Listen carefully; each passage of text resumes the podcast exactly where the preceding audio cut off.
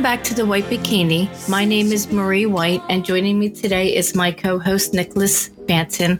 Hi, Nick. Hi, Marie. It's good to be back with you. It's been a while. We've been on a little summer slash July hiatus. Thank you for your patience while we reconvene today in our continuing series of the history of music in the city of brotherly love because I'm not calling it Philadelphia anymore. I want to bring back the energy of brotherly love. Don't you like that? It is very optimistic. We are going to focus on 60s music to more present day. How do you feel about that, Nick? Are you ready? I'm ready to go. Let's do this. But I do feel the need, since we are discussing music, to acknowledge the very sad passing of Sinead O'Connor, Absolutely. Yeah, that was really, really sad. Seemed to come from nowhere. or it seemed to be coming any minute. Yeah, I suppose if you look at the trajectory of her life and all the tragedy that she's experienced, this is just the last one. And as a woman of her generation, and when she tore up the photo of the Pope on Saturday Night Live, me, like everyone of my generation, was just so shocked. But I thought there's got to be something there. But, you know, at the time, you're just, you're trying to stay employed. You're in relationship. The focal point was so different than it is on this end now, if that's fair. Yeah, that's fair. I think people just weren't prepared for the, the scandal that was about to rock the Catholic Church and the horrors that were about to be revealed to the rest of the world. So she was ahead of her time, and like most people were ahead of their time, especially women, they are made to be humiliated and they're made to suffer. And she was right. Ultimately, Sinead O'Connor was right. But I have to say that, and I think you might agree. I know Sinead might. She's definitely before your time. Nothing compares to you is probably in the top ten love songs with that haunting type of melody. It really was. No, it, not necessarily. I mean, I, I certainly remember the release. I remember how popular it became, and I, I don't know that I watched that episode of Saturday Night Live, but I certainly remember it for those reasons. Um, no, so I was aware of her impact, certainly in pop music. I didn't understand necessarily her relationship with the political positions she was taking at the time, but no, I, I think I had a reasonable understanding of who Sinead O'Connor was and her, as I said, her impact to the music scene in the 1990s. And honestly, I think she was what I'm going to use as kind of that first badass Courtney Love, those women that weren't going to be told what to do anymore. And that was very, very shocking for women of my generation. Yes, uh, the unapologetic female rock star. That that was still. I mean, yes. I mean, you had Joan Jett to name a prime example, but I don't think, certainly in modern in the modern sense of the word, that you had that kind of uh, liberated, free spirit of a woman who was also making amazing music. You know, they seem to be divorced. Yes, you had the activists and the agitators out there who were fighting for different causes, but um, single women using their celebrity to advance social justice causes that's that's a more recent phenomenon uh, uh, to, to the best of my knowledge. I- i'm sure that there are counterexamples out there but she was taking on the most powerful institution on the planet the roman catholic church. And so she stands alone in that regard and i think she needs to be recognized uh, as you said in fact she was right And there is now floating around, you know, God bless these social medias, YouTube. You, there's a platform for all these old tapes, and there's a Joe Pesci was on the follow up show the next Saturday night, and he went on and said he did, you know, he denounced everything she said. And I thought, you know, again, after her replacing them with a patriarchal male on the next Saturday was just typical of that generation. Exactly. So, you know, the immediate knee jerk reaction is to maybe condemn Joe Pesci for being, let's use the controversial term of, uh, of our time, woke. Not being woke, rather. But all institutions were that way. So it's important to recognize that what's happening now in contemporary society, the anti woke movement, what's really going on is, in fact, or I should say, illustrated by what happened with Sinead O'Connor, that the outrage, the collective outrage, the seeming denunciation of her actions doesn't happen anymore. It's that major institutions, major institutions headed by by men, th- those chauvinistic traditional attitudes are now being examined and challenged and they're being denounced.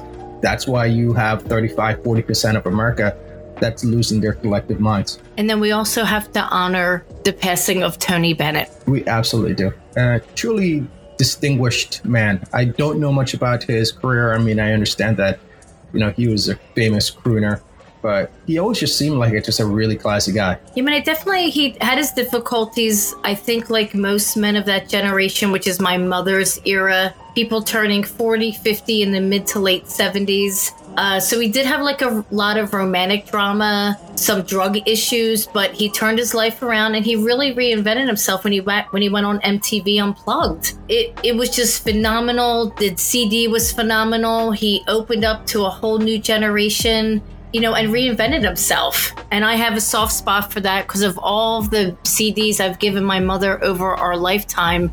Her one of her favorites of all was Tony Bennett Unplugged at MTV. She used to listen to it all the time. And I actually had the honor of seeing Tony Bennett at the Mann Music Center, which is an important part of Philadelphia history, in the mid to late 90s, maybe even up to 2000. And he was incredible. And I thought when the, he came, I thought, you know what, am I really going to see him again? It was a perfect time. I took my mother, quote, it wasn't as good as Barry Manilow at the Mann Music mm-hmm. Center, but I saw him and I'm grateful. He was incredibly gracious. He is, you know, Frank Sinatra said he is the best American singer and, you know, may he rest in peace. He, you know, 95 is a great, great run, but we want everyone to live forever. We absolutely do. And then I do feel the need to also talk about uh, Randy Meisner from the Eagles. The Eagles were an important part of, you know, the pop culture and American history. And, you know, nothing to me says the 1970s like Hotel California. Yes, which is still a, a relevant song today. You know, uh, so what is your? So I've heard different theses, different hypotheses. Are we getting into sex? No, no, no, no, no. Oh. The the significance of Hotel California. For me, I, I understood Hotel California to be a um, a reference to drug addiction. I I think it was more being Hotel California came out in 1977. It might have even been 76. I th- I think it dropped in the fall of 76. My recollection of it is definitely 77, the fall of 1977. But I think since we are obviously talking about music today, in my understanding and my memory, 1976 was the last pure moment of the hippie era. After Right. 76, where we're going to get into this a little in today's topic, everything became a business in Hotel California. Is when I think when the Eagles started, they were kind of like, and rightly so, they were like a hippie band. They lived in Laurel Canyon. They hung out with uh, Linda Ronstadt, Jackson Browne, Joni Mitchell, Crosby, Stills, and Nash. But by 77, the music industry and the people running it realized, oh my God, we can make money off these idiots. And I think Hotel California is checking into a culture that you can never leave. Right, right. Interesting. So, so my perspective was it's about the idea of addiction. That once you start, it will always be with you.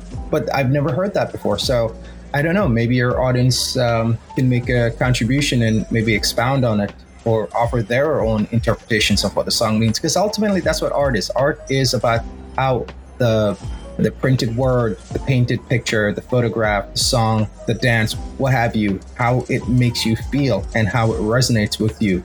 So it would be interesting to get some feedback because I don't think we've done that much yet.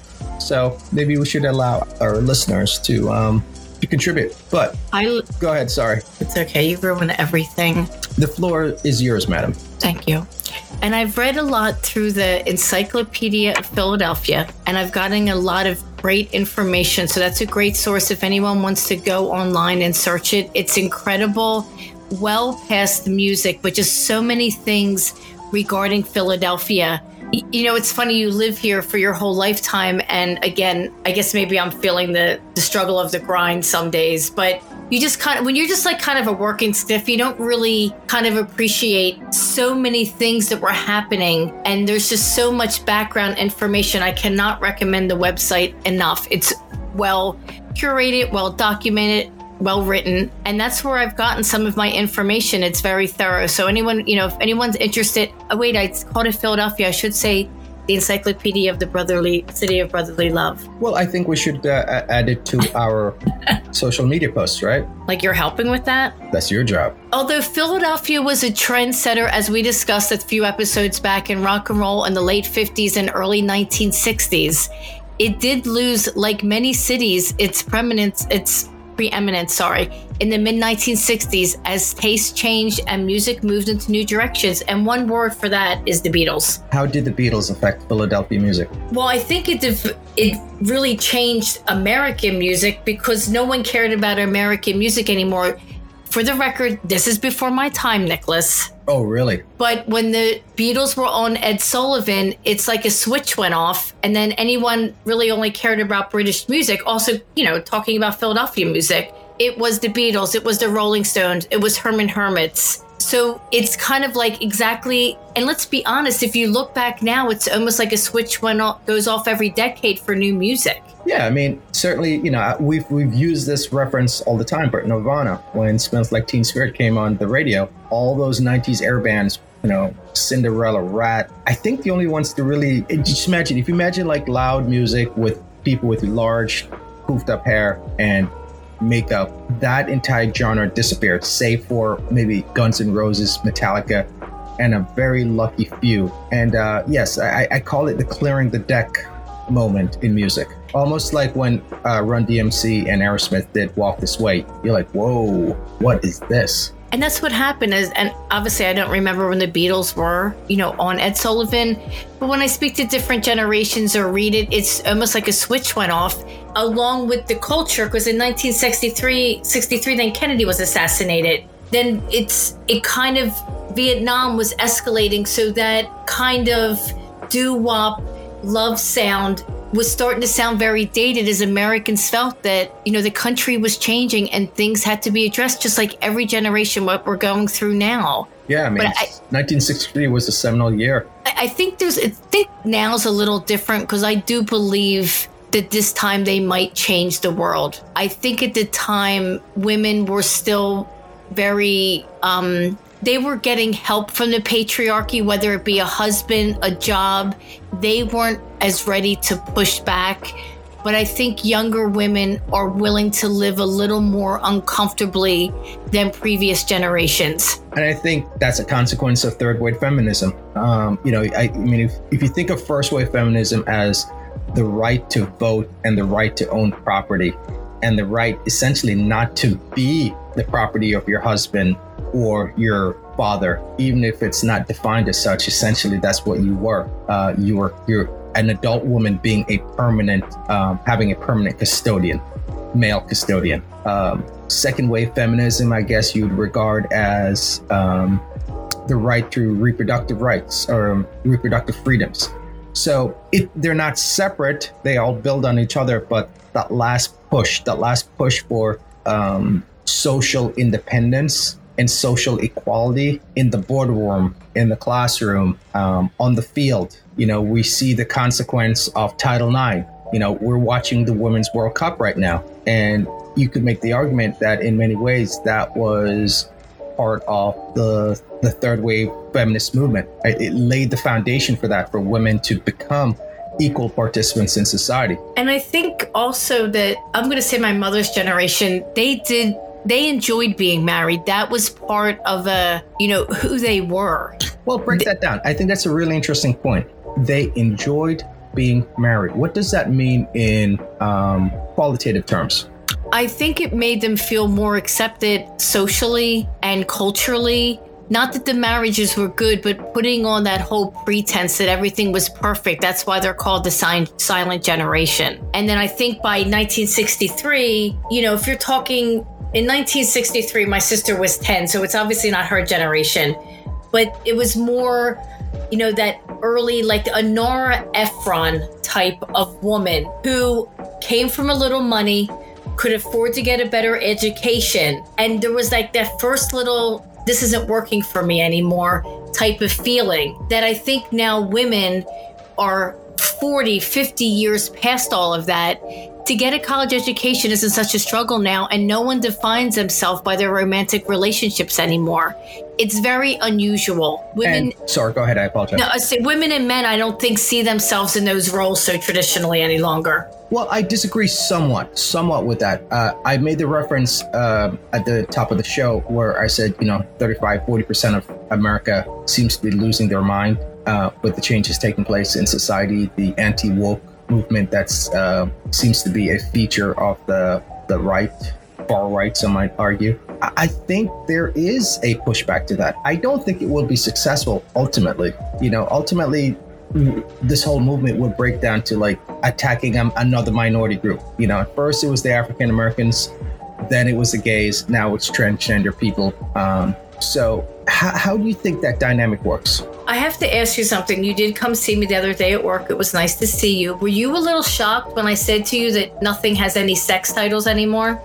I was. I, I, I saw think- your face.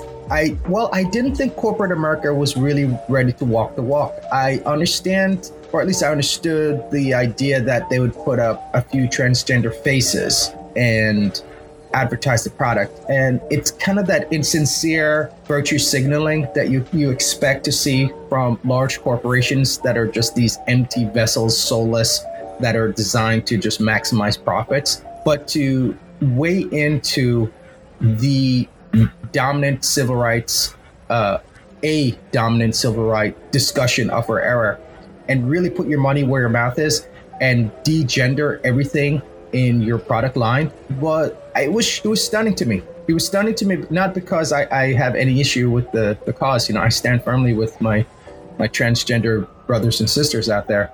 Um, it was more, wow, they're actually doing it. They're actually going to put their necks on the line, and uh, that's what surprised me. I saw your face. I was like, oh, like, because people come in and they said, oh, where's your men's fragrances? I said, we don't acknowledge gender any longer. The traditional men's fragrances to the left, but feel Yes. free to enjoy anything. Yeah, yeah. I, I listen. I will. I will say this much. I have had some very deep, not heated, but deep and prolonged discussions with my peer group and a peer group of like-minded, very progressive, very liberal individuals. But for some of those individuals, um, this is where they're drawing the line.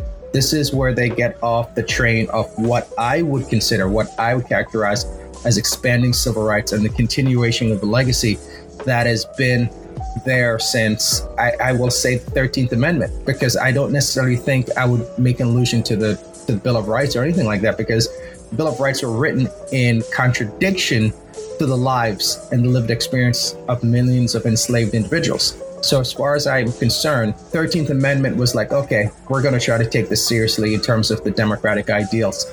Um, but for them, this is something pernicious and dangerous and irrational. For me, um, this is a movement. This is a continuation. This is the African American community, as far as I'm concerned, saying, hey, stand with us. We will stand with you. But I understand it's not the case.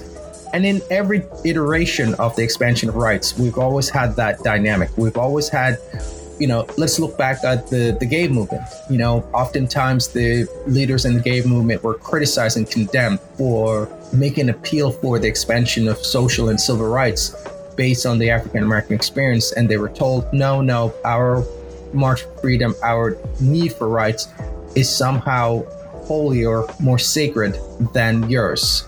And while the African American experience is unique and distinct, and the specific horror surrounding enslavement, Jim Crow, the failures of Reconstruction, and all those elements that are unique to the African American experience, we're all still human beings deserving the full expression of our rights. And I think in that regard, we can see solidarity with other groups. You know, it's not about hijacking the identity of their African American struggle for freedom in this country. It's about recognizing humanity and recognizing, oh, these people here want they want to be treated fairly too. So that's how I see it without getting into the the biographical specifics of the, the discussion.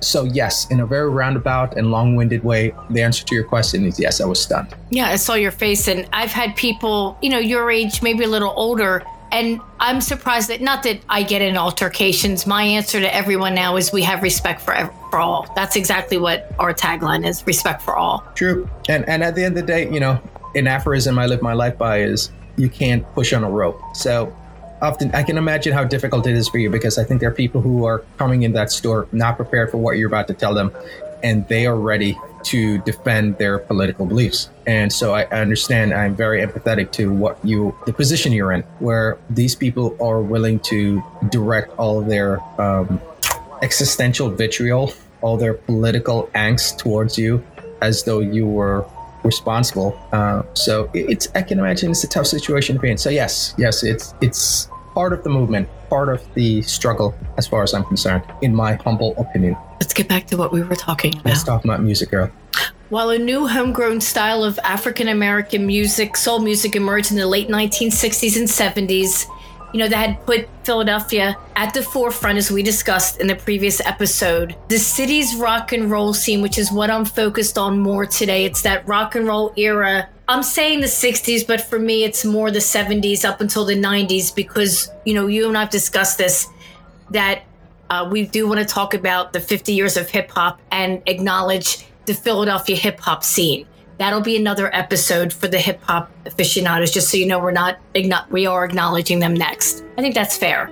Yeah, and it certainly deserves its own podcast. I mean, hip hop is the most significant genre of music on the planet right now, and, and I think we, you know, to treat it as though it were simply an extension of this discussion, I think is to miss its relevance. I would never do that, Nicholas. I know you wouldn't, Marie. That's why you're cool. The earlier, simple rock and roll style that brought Philadelphia to prominence in the late 50s evolved a decade later, which is more my era, into a hard driving, experimental type of music. Philadelphia and other cities in this country morphed into rock, being psychedelic rock, progressive rock, hard rock, and a new underground culture developed around them. My era is more the late 70s, but there I have to acknowledge in 1968 the Electric Factory, the first the first, you know, chapter of it, it was owned by the Spivak brothers, Herb, Jer- Jerry and Alan, and it was managed by a young promoter named Larry Magid, who's important in the Philadelphia rock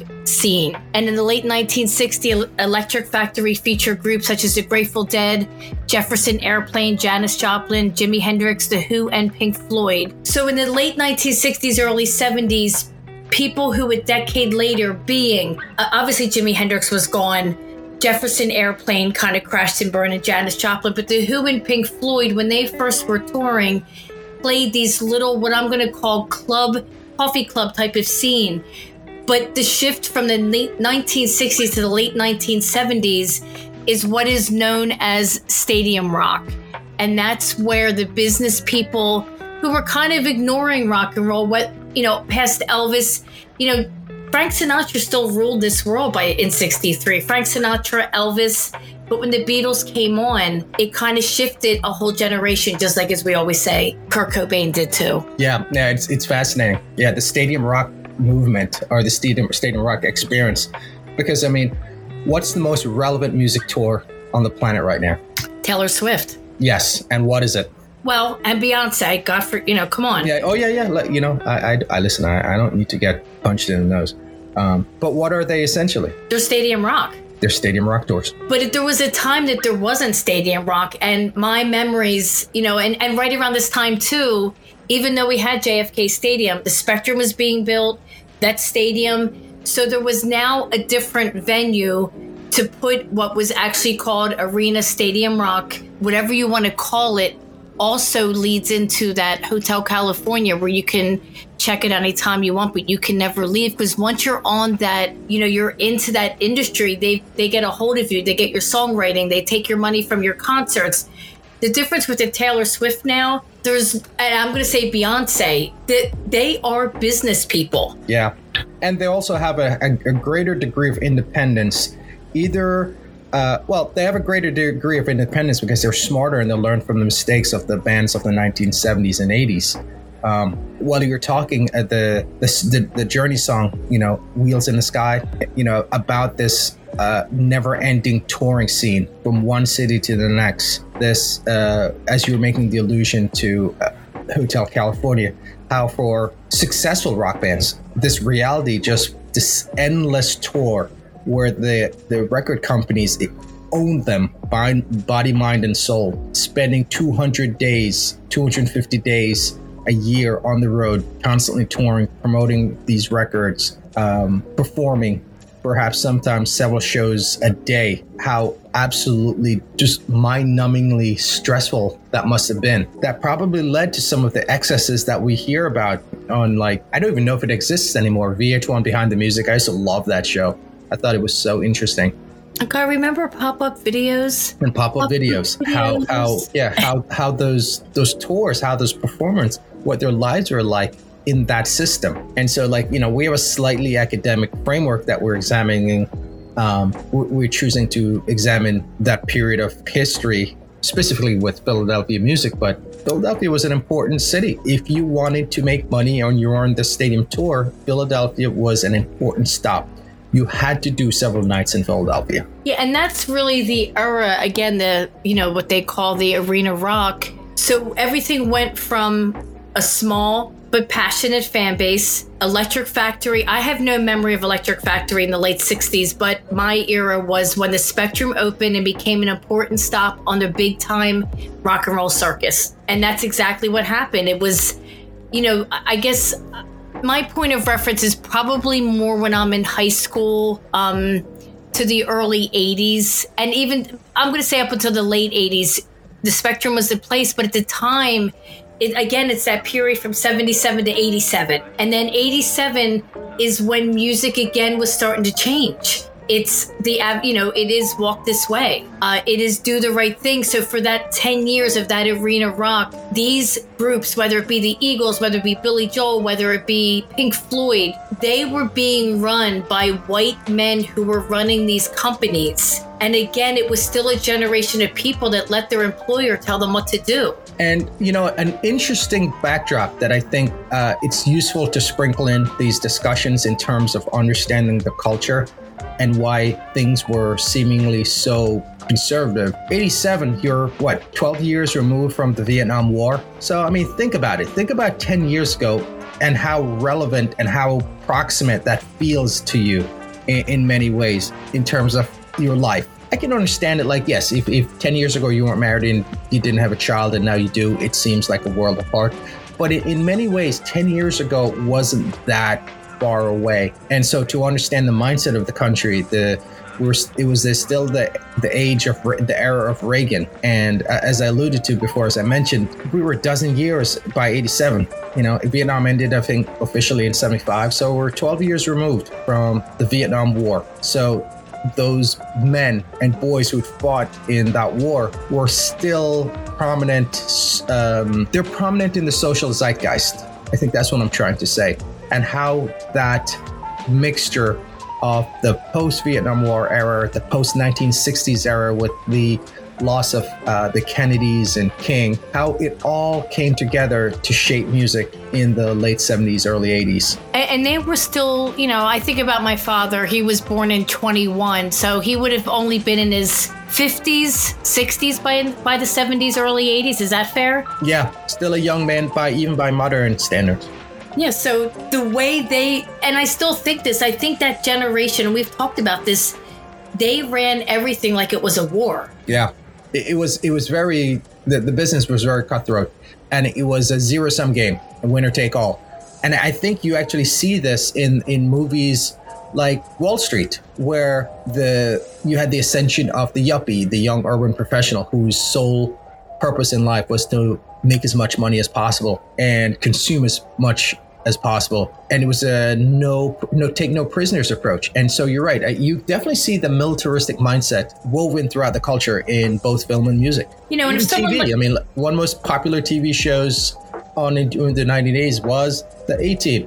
What were the A Team? They're former Vietnam soldiers. And they're that generation that I guess I'm going to use like Arnold Schwarzenegger Sylvester Stallone, that whole Rambo era, though I do think Sylvester Stallone has kind of uh, matured out of that. Definitely put Schwarzenegger in there too. I mean, he may still identify as a Republican, as a conservative, but not. I mean, c- compared to where he stands right now, um, I mean, good lord, he sounds like Susan B. Anthony. And I give him credit, you know, after everything was happening with Trump and he got on and said that he remembers the, the night of the broken glass.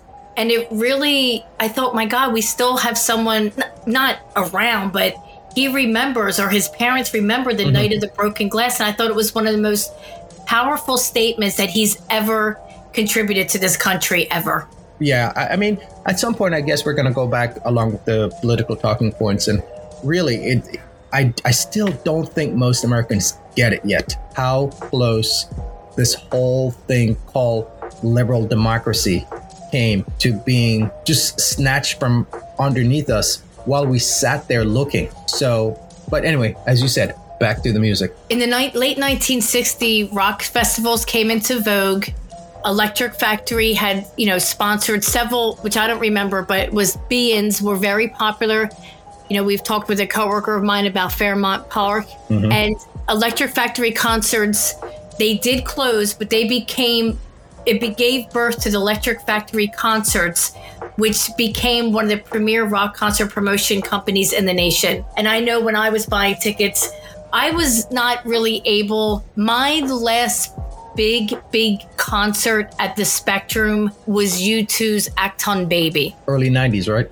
early 90s and right then i was like i can't do this anymore it became very um, overwhelming uh, a little too crazy and kind of the magic had worn off of me at that level or does that sound weird No, it makes perfect sense because each tour, each um, performance, each group had to top the previous.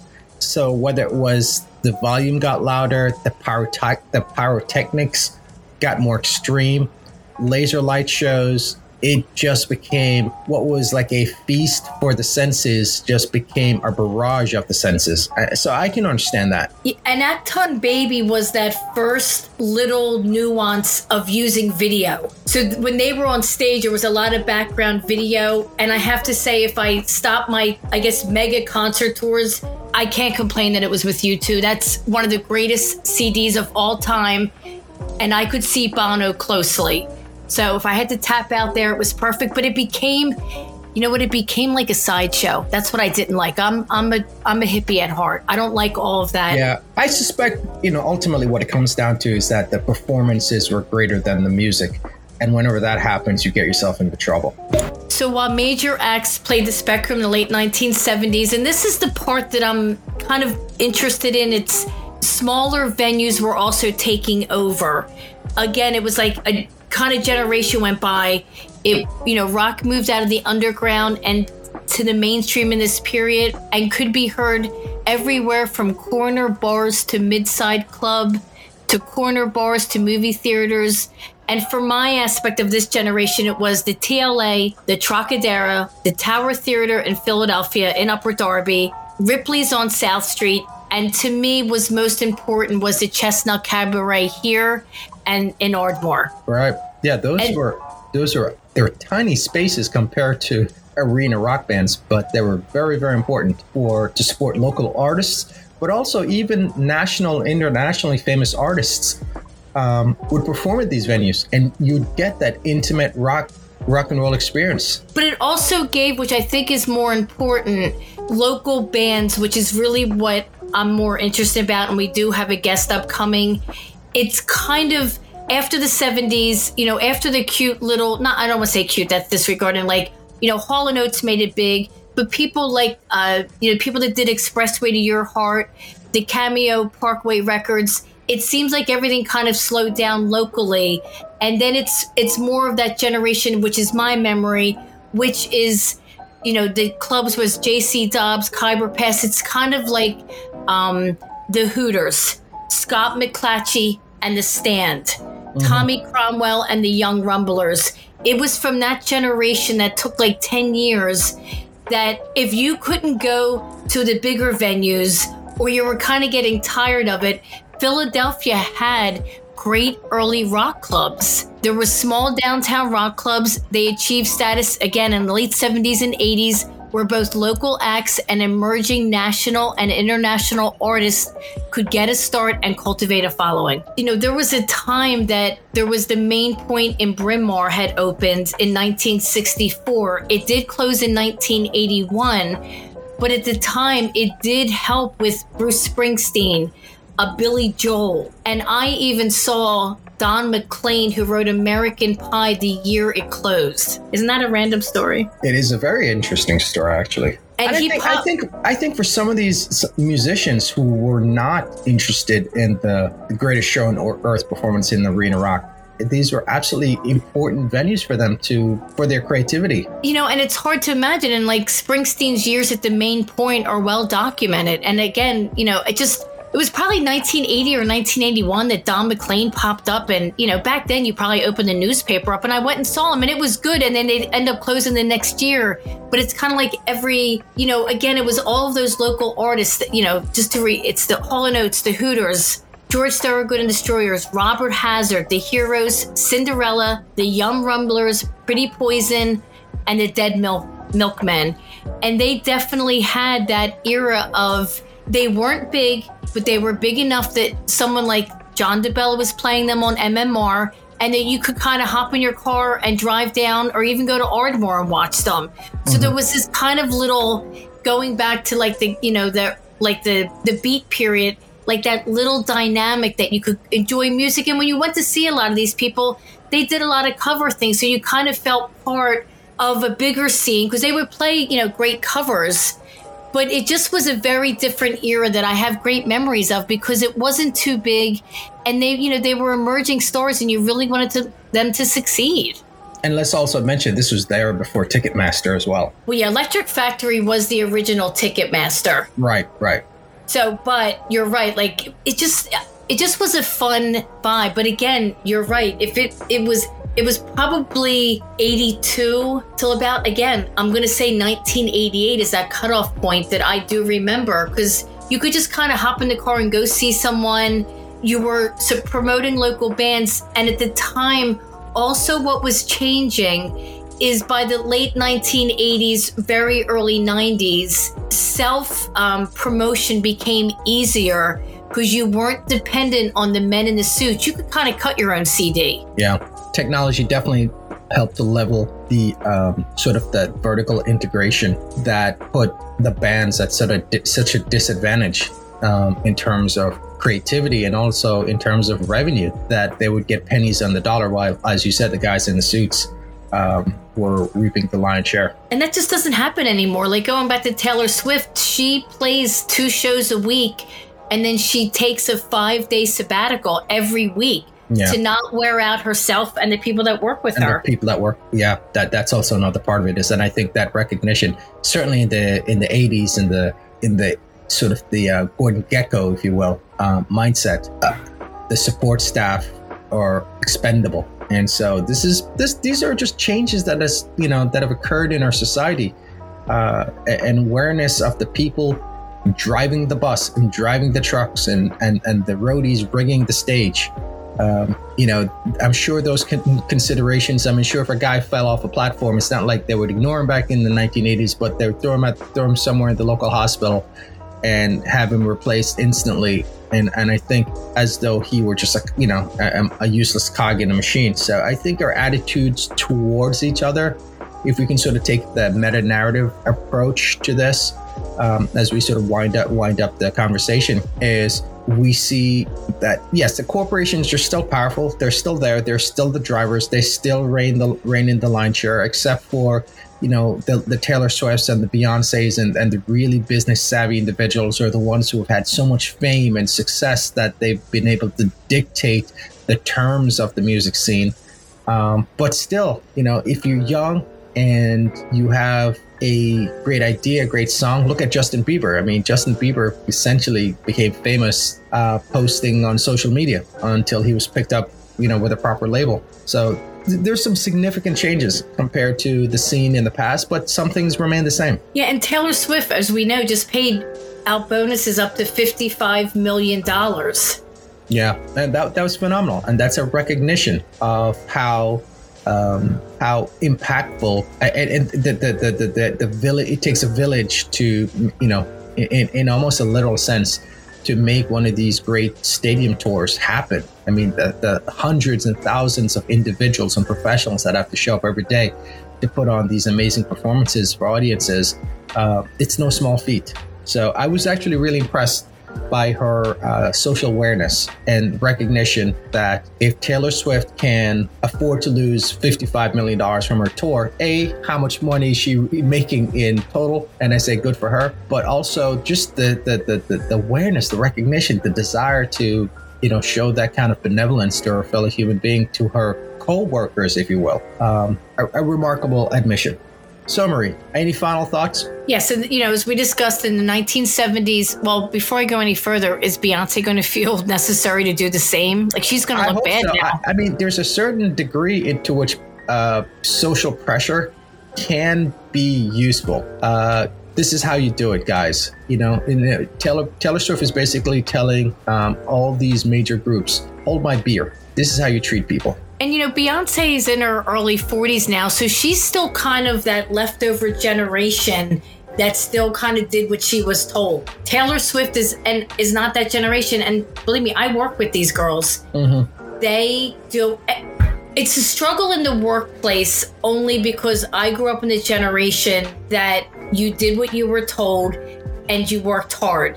Mm-hmm. These girls want to, and I'm saying girls because I work with mostly girls or however they identify as gender. Not to be disrespectful, I want to acknowledge that. They they want to enjoy their lives, and it's so stunning to me because I grew up in an era that all we did was work, and it's not just because we needed the money; it was something almost manic about it well, it was that puritanical work ideal that was instilled in our culture from, you know, 400 years ago, where we associated any sense of um, non-work as a character flaw. So it's it's it's a it's a denunciation of these antiquated archetypes, social archetypes, and I and I it, like it ties in back to the sort of the political theme that I tap into throughout the conversation, where this is why we're having 35 to 40 percent of America losing its mind because those traditional ideas, belief, aesthetics, expectations are being dismantled before their very eyes. So it, it is a fascinating um, it is a fascinating experience because music is often a leading indicator of social change because the artists are usually the first to go to the territory to the brand new territory and experiment with new ideas way before mainstream society gets there. And in the late 1970s, arena rock gave way to stadium rock as mm-hmm. venues and audiences grew either larger. Philadelphia's two largest stadiums, JFK, John F. Kennedy Stadium, Veteran Stadium, hosted a number of large scale rock concerts promoted by Electric Factory. And the biggest, of course, by far was Live Aid, a benefit to fight world hunger held on July 13, 1985 at JFK Stadium, with a simultaneous concert at Wembley Stadium in London. Mm-hmm. Some 100,000 attendees in Philadelphia heard dozens of the biggest names in rock and roll, while 2 billion people watched a TV simulcast of the concert. And the event was reprised 20 years later when Philadelphia and several other cities hosted Live 8. God, remember Live 8? I was there. It was one of the hottest, most densely crowded experiences of my life. You went to Live 8? I did. I did. I had to experience it or get a sense of what it represented. And certainly the the social element of it, you knew that was gone. You knew this was an orchestrated effort to relive something that was more relevant and had deeper sort of interpersonal connections to to sort of the human experience. You knew this was like a corporate version of that. Uh, but is, still, which... but still, in terms of like the human experience, being around like-minded individuals in, in experiencing music and being in a crowd that large, just seemed to be an experience. I think like I needed to um, I needed to have. But yeah, probably, I, there are no you, illusions that this was something um, as meaningful uh, as the first one. Go ahead. Sorry.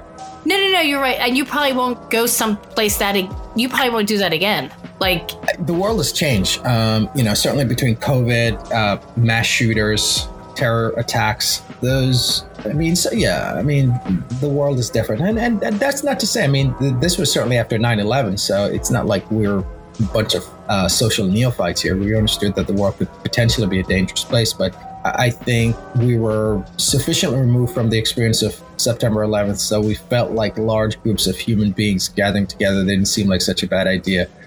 Had we known there was this horrible thing called COVID, that would not be too far away. But you know, my main reason for not wanting to go again is because I know it's simply a facsimile and and a poorly constructed facsimile of what these experiences must have been like, whether it's Live Aid, the original, Live Aid, excuse me, the original, or whether it was uh, trees. Why am I drawing a blank on um, uh, the the rock concert in New York in the 1960s? I'm getting old. Help me. Which one? Do you mean the root? Uh, I don't know what you're talking about. Oh, the the, the one in um, upstate New York. Oh, Woodstock. Woodstocks. Thank you. Nick, Uh, drawing a blank there. Uh, I, I'm trying to say Stony Brook. Stony Brook. I'm like, nope, nope. That was not. That was not the rock concert. It was not Stony Brook. Any attempt to aren't you remake- turning 60 this year? 65? Uh, any attempt to make those or You try can't re- recapture the yeah, magic. Recapture the magic. Thank you. So, Marie, who's your sponsor this week? Our sponsor has been celebrating the third anniversary to the shop on Market Street. 1314 East Market Street, West Chester, Pennsylvania. The shop on Market Street, the daily local in West Chester's choice best barbershop in Chester County, is an authentic, spacious barbershop providing haircuts and styling for men and children. Owned and operated by longtime West Chester barbers Ashley White, my niece, and Christina Hughes. Book an appointment today and find out why everyone is going there that is anybody. From kids to grandpops, college students to hipsters. Is that you? Landscapers to loyals and everyone in between, whether you got long hair, short hair, or barely any hair, they cut and style the way you want. Girl, barbers rule. Yay! I'm no hipster. Hipsters are dorks. You were at one time, it's over. Please follow them on Instagram. You can get any information regarding their hours, directions, and you can actually book on Instagram. Thank you for joining us today on the White Bikini. Do you have anything else to say, Nick? Goodbye, Marie. Peace out. Oh, the good life.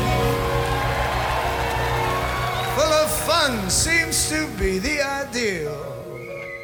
Yes, the good life. It makes you hide all the sadness you feel. You won't really fall in love, for you can't take the chance. Just be honest with yourself. Don't fake romance. Yes, the good life.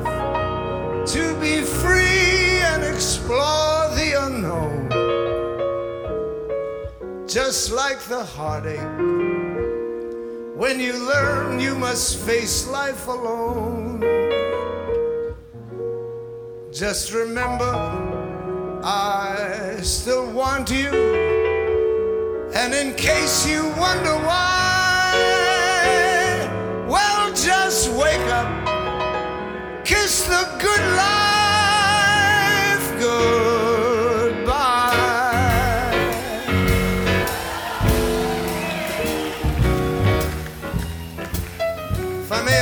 Dedicate this song to Amy Winehouse. Woo!